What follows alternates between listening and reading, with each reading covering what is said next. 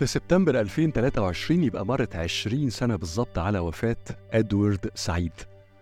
وذكرى أدوارد سعيد تستحق إنه أي حد مهتم بالثقافة بالسياسة بالتاريخ في المنطقة العربية إنه يتوقف أمامها حبتين.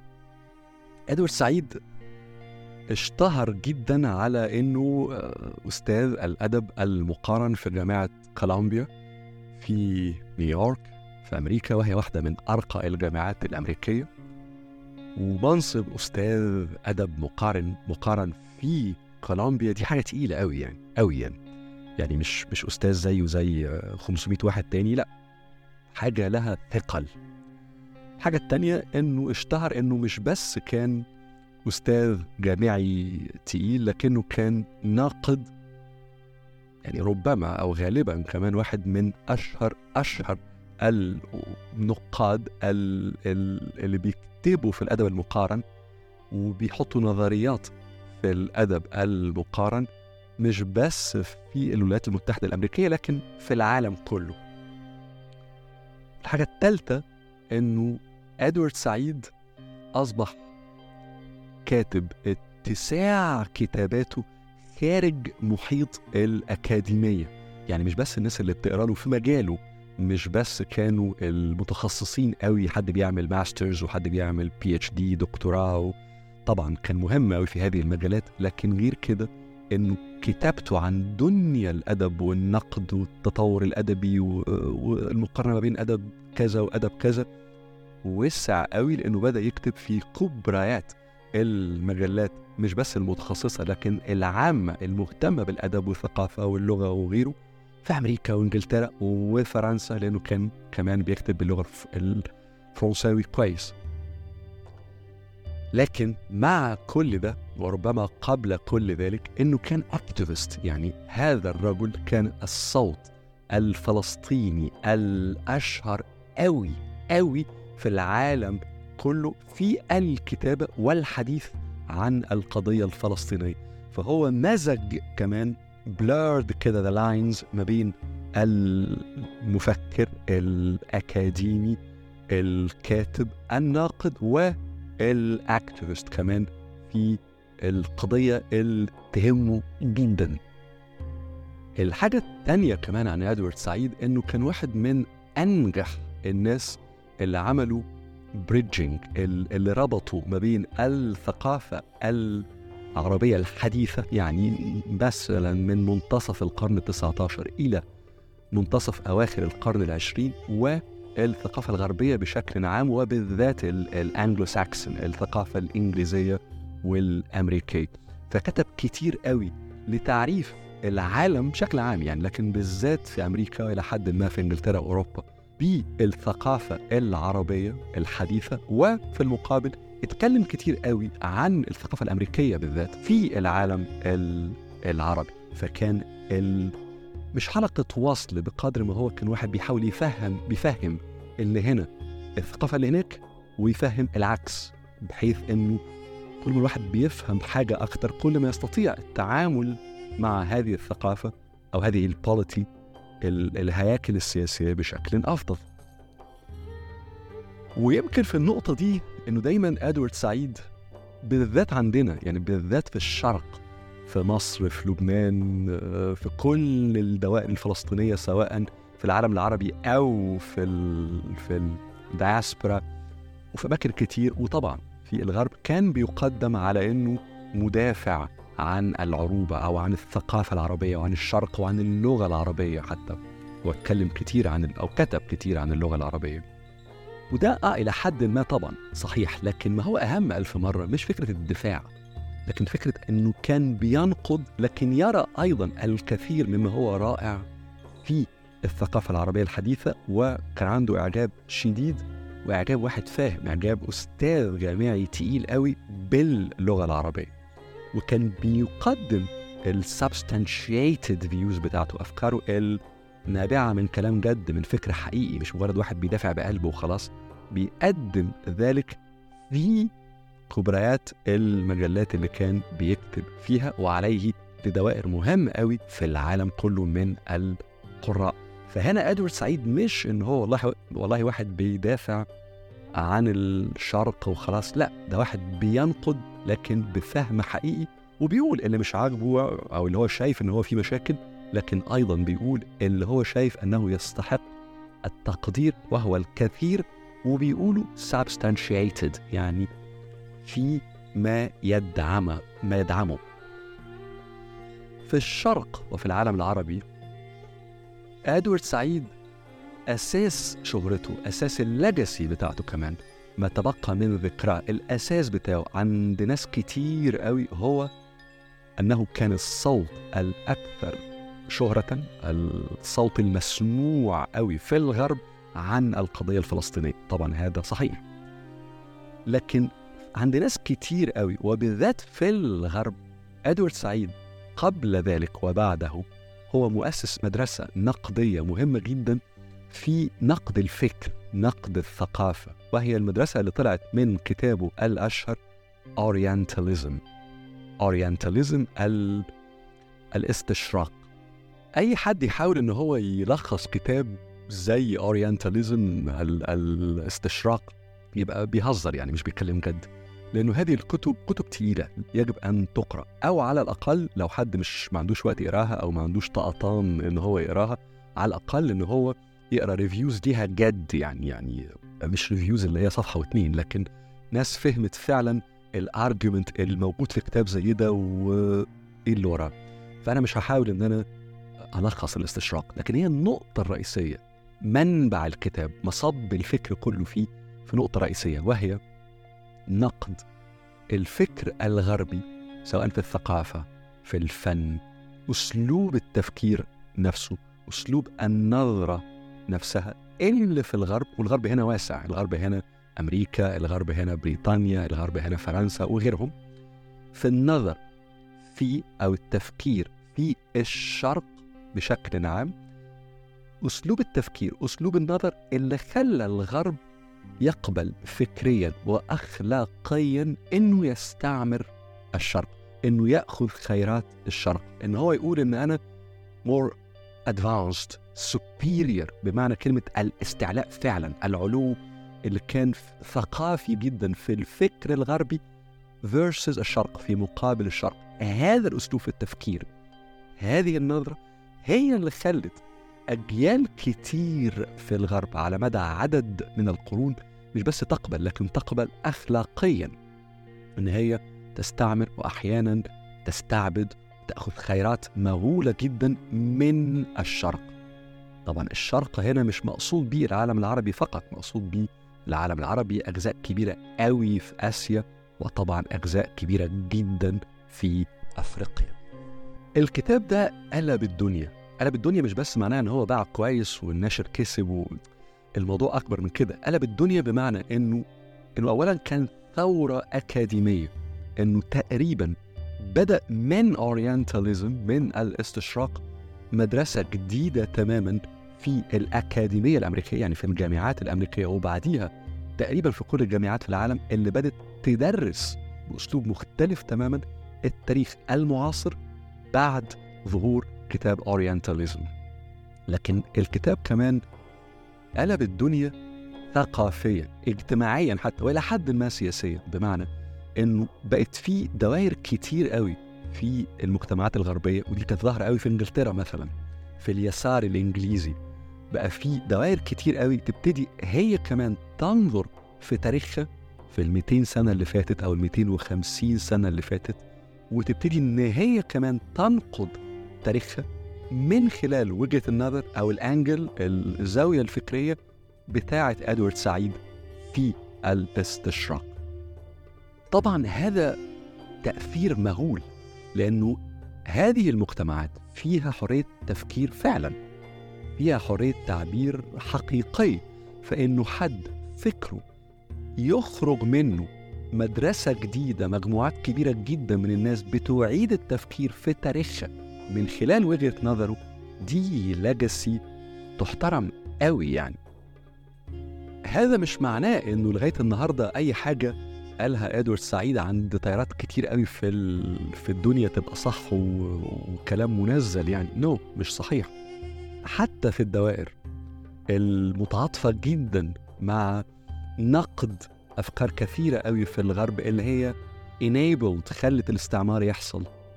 وحتى مع دوائر عندها احترام مهول لذكرى إدوارد سعيد ولكتاباته. حتى في هذه الدوائر النهارده بعد تقريبا 40 سنة من نشر الاستشراق أورينتاليزم بقى في ناس كت يعني كتير كمان بتيجي تقول آه إحنا متفقين تماما مع الفكرة الرئيسية في الكتاب متفقين تماما مع الفكرة A أو B أو C لكن عندنا اختلاف مثلا والله مع الفكرة دي لأنه بعد 40 سنة ومع النظر أكتر في أمثلة كتير و و في اختلافات. وده كويس على فكرة لأنه أي كتاب يعيش النظر فيه والكريتيك بتاعه أن ينقد كتابه ويستمر نقده لمدة 40 سنة ويتفق معه في حاجات ويختلف معه في حاجات ده معناه إنه الفكر اللي فيه مش بس جد مش بس محترم تقيل قوي وده شيء رائع لأي مفكر ولأي كتاب. لكن بحاول أقوله هنا إنه تأثير أدوارد سعيد المهول على الفكر الغربي بالذات وفي أوروبا يمكن أكتر من أمريكا كمان. مش معناه إن كل اللي قاله الراجل النهارده بينظر عليه على إنه كله صح 100% لا في اختلافات.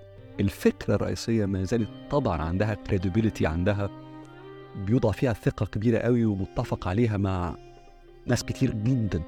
لكن مش معنى ذلك إنه كل شيء صح 100% لكن التأثير عميق قوي وده اللي بيعيش ده في رأيي الجزء الرئيسي قوي فكريا في ليجاسي في أثر أدوارد سعيد. الأثر الثاني الذي تركه أدوارد سعيد متعلق بالقضية الفلسطينية. وفي ناس كتير قوي بتركز على الرفض والشديد جدا لاتفاقية أوسلو وهو كتب كتاب ضد هذه الاتفاقية فكريا يعني. لكن أنا في رأيي ربما الأهم قوي في الجانب ده من أثر إدوارد سعيد كان حاجتين. الحاجة الأولى إنه إدوارد سعيد أضاف للقضية الفلسطينية للصوت الفلسطيني عمق فكري كبير قوي بالذات فترة السبعينات. ما كانش موجود بالضرورة عند الكثير قوي من القيادات الفلسطينية اللي كانت بتقود القضية الفلسطينية عالمية في ناس كتير بتعمل مقارنة على طول ما بين في الجانب ده الجانب الفكري أو الجانب الثقافي العمق اللي من النوع ده في القضية الفلسطينية فتربط على طول ما بين إدوارد سعيد وما بين الشاعر الفلسطيني الأشهر في نفس الفترة محمود درويش. أنا في رأيي في طبعا آه في في جوانب تستدعي إنه الاسم ده يجيب الاسم ده وإنه العقل يفكر في الاثنين لكن محمود درويش فنان قبل وبعد كل شيء فنان. إدوارد سعيد برغم إن هو كان لاعب بيانو pianist رائع وبعض الناس بيقول يعني بيقولوا إن هو يكاد يكون professional في لعبه للبيانو وله جانب آخر موسيقي مش موضوعنا النهارده لكن يعني هو من جواه هو فنان هو كمان ولكن إضافته هنا للصوت الفلسطيني عالميا كانت اضافه فكريه pure زي ما بيقولوا يعني بالفكرية تماما. أكتر قوي من إضافة أو مختلفة قوي عن إضافة محمود درويش اللي هي إضافة فنية قبل أي شيء. وتعبيرية ووجدانية طبعا مع عظمة الإضافة الوجدانية طبعا يعني. لكن الإضافة بتاعت إدوارد سعيد فكرية. الجانب الثاني في الم... في الأثر في أثر إدوارد سعيد في القضية الفلسطينية أنا في رأيي كان متعلق بأنه كان صوت فلسطيني بشكل رئيسي في الغرب فاهم الغرب. مش بس فاهمه لأن هو عاش في الغرب فترات طويلة قوي و... واكتسب المعرفة اللي بتيجي بالحياة اليومية. بالإضافة إلى ذلك هو واحد من أكثر الناس العرب في البابليك سبيس في الشأن العام اللي كان عندهم فهم ومعرفة دقيقة جدا بالتاريخ الأمريكي والأوروبي وبأنواعه الإنجليزي والفرنساوي والطلياني والألماني وغيره اللي كان خلاه يبقى مش بس يستطيع أنه هو يتخاطب باللغة اليومية للغرب لكن عنده فهم لأسس الثقافة الغربية أسس اللي عليها اتبنت السياسات الغربية المختلفة وعليه كان صوت واعي قوي فاهم قوي للغرب في الغرب. طبعا دي إضافة تقيلة قوي في أي عمل سياسي أيا كان نوعية العمل السياسي. الأثر الثالث لأدوارد سعيد النهاردة أنا في رأيي لل... للمنطقة العربية بشكل عام ولأي حد مهتم بالثقافة العربية الحديثة بشكل عام لأنه الراجل جزء من كتاباته. حقيقي جزء قليل مش كبير لكن جزء من كتاباته بالذات في الأسايز بتاعته وبعض المقالات الطويلة شوية. ما اتكلمش فيها بقى هنا على التحليل التاريخي وما اتكلمش فيها على السياسة لكن بدأ يتكلم على ثيمز على تيمات معينة في الثقافة العربية الحديثة. فاتكلم مثلا على عدد من الشعراء الطالعين من ليفانت طالعين من الشام وهاجروا لأمريكا في بدايات القرن العشرين.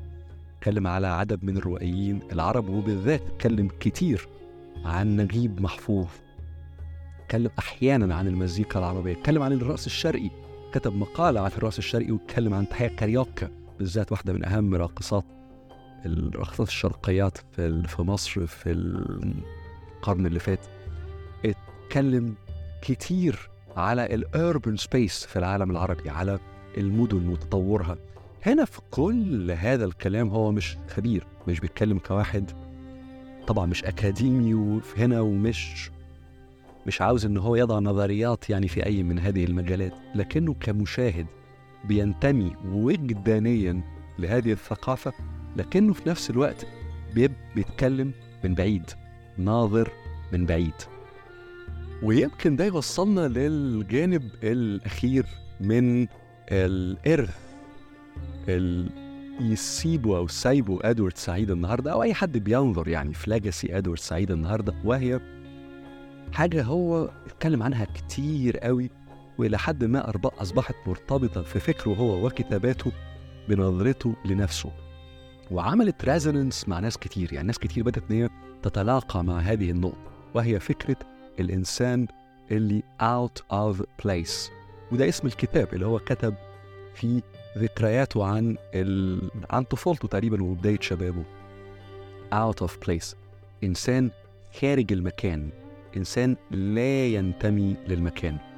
وهنا المقصود بيه إن هو وهو في مصر بدايته بداية حياته هو كبر في القاهرة.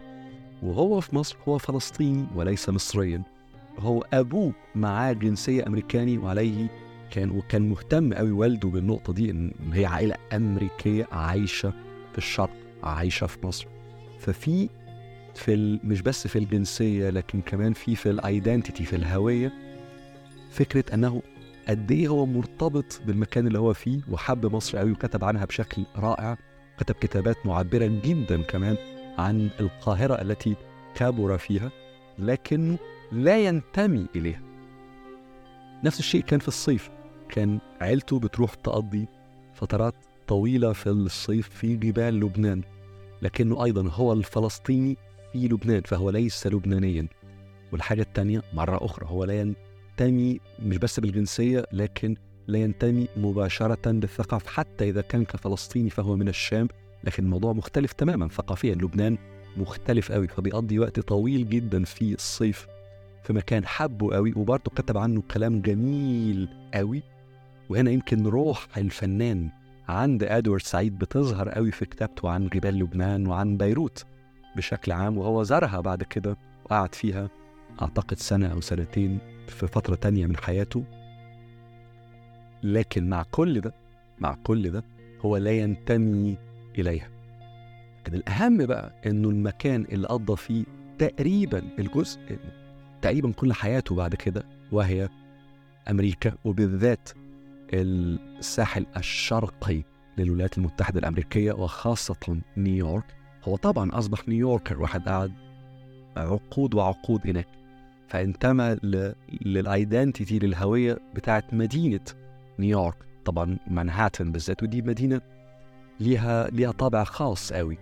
لكنه وبرغم إن هو وهو مولود مع الجنسية الأمريكية وبرغم إن هو ذهب ل boarding school مدرسة داخلية في من الثانوية وكمل هناك دخل هارفارد أعتقد بعد ذلك وقتها أرقى جامعات الولايات المتحدة الأمريكية وبعدين عمل ال PhD بتاعته فيها ودرس في كولومبيا وقضى كل حياته هناك ولكن بالرغم من كل ده وطبعا إحساسه إن هو أمريكي لكنه لا ينتمي بالضرورة 100% للمكان حتى اللي قضى فيه كل هذه السنين. فهو في رحلته كلها من طفولته إلى نهاية حياته هو out of place هو لا ينتمي للمكان اللي هو فيه. أوروبا عرف لندن وباريس قوي قوي وكتب عنهم كتير جدا. وبعض هذه الكتابات حتى كتابات خاصة. وبعض الناس اللي عرفوه كويس قوي وكان عندهم يعني عرفوه قوي يعني على مستوى شخصي جدا كانوا عايشين في لندن وباريس كتبوا عنه كتير قوي. وعن أوقات قد إيه طويلة قضاها في هذه المدن في إنجلترا وفرنسا. ولكنه طبعا لم يكن ينتمي لا هو إنجليزي ولا فرنساوي بالرغم من معرفة دقيقة قوي للثقافة نفسها لكنه برضه out of place. فالنقطة هنا هي فكرة الهوية فكرة الانتماء إنه هو واحد من أروع الناس اللي كتبوا فكرة أن لا تنتمي لمكان. ودي فيها بين فيها فيها ألم يعني فيها شدة على النفس وعلى الوجدان. وفيها فيها حاجة ناس كتير قوي في العالم بالذات في الغرب ريزونيت with يعني ممكن إن هم يتلاقوا معها فكريا. أنا في رأيي ما كتبه إدوارد سعيد عن الهوية وعن إنه الإنسان يكون عايش في مكان لكنه لا يشعر بالانتماء إليه واحدة من الحاجات التقيلة المهمة في إرث إدوارد سعيد. علشان كل هذه الأسباب أي حد مهتم بالثقافة العربية الحديثة؟ في رأيي يجب أن يكون مهتم وعنده قدر من الإكسبوجر لفكر وكتابات وإرث إدوارد سعيد. حتى وإن كان أنه النهاردة بعد عشرين سنة من وفاة الرجل في الكثير مما قالوا ممكن إن إحنا نختلف معاه. لكنه ثري اللي كتبه واللي قاله وفكره بشكل عام ثري جدا.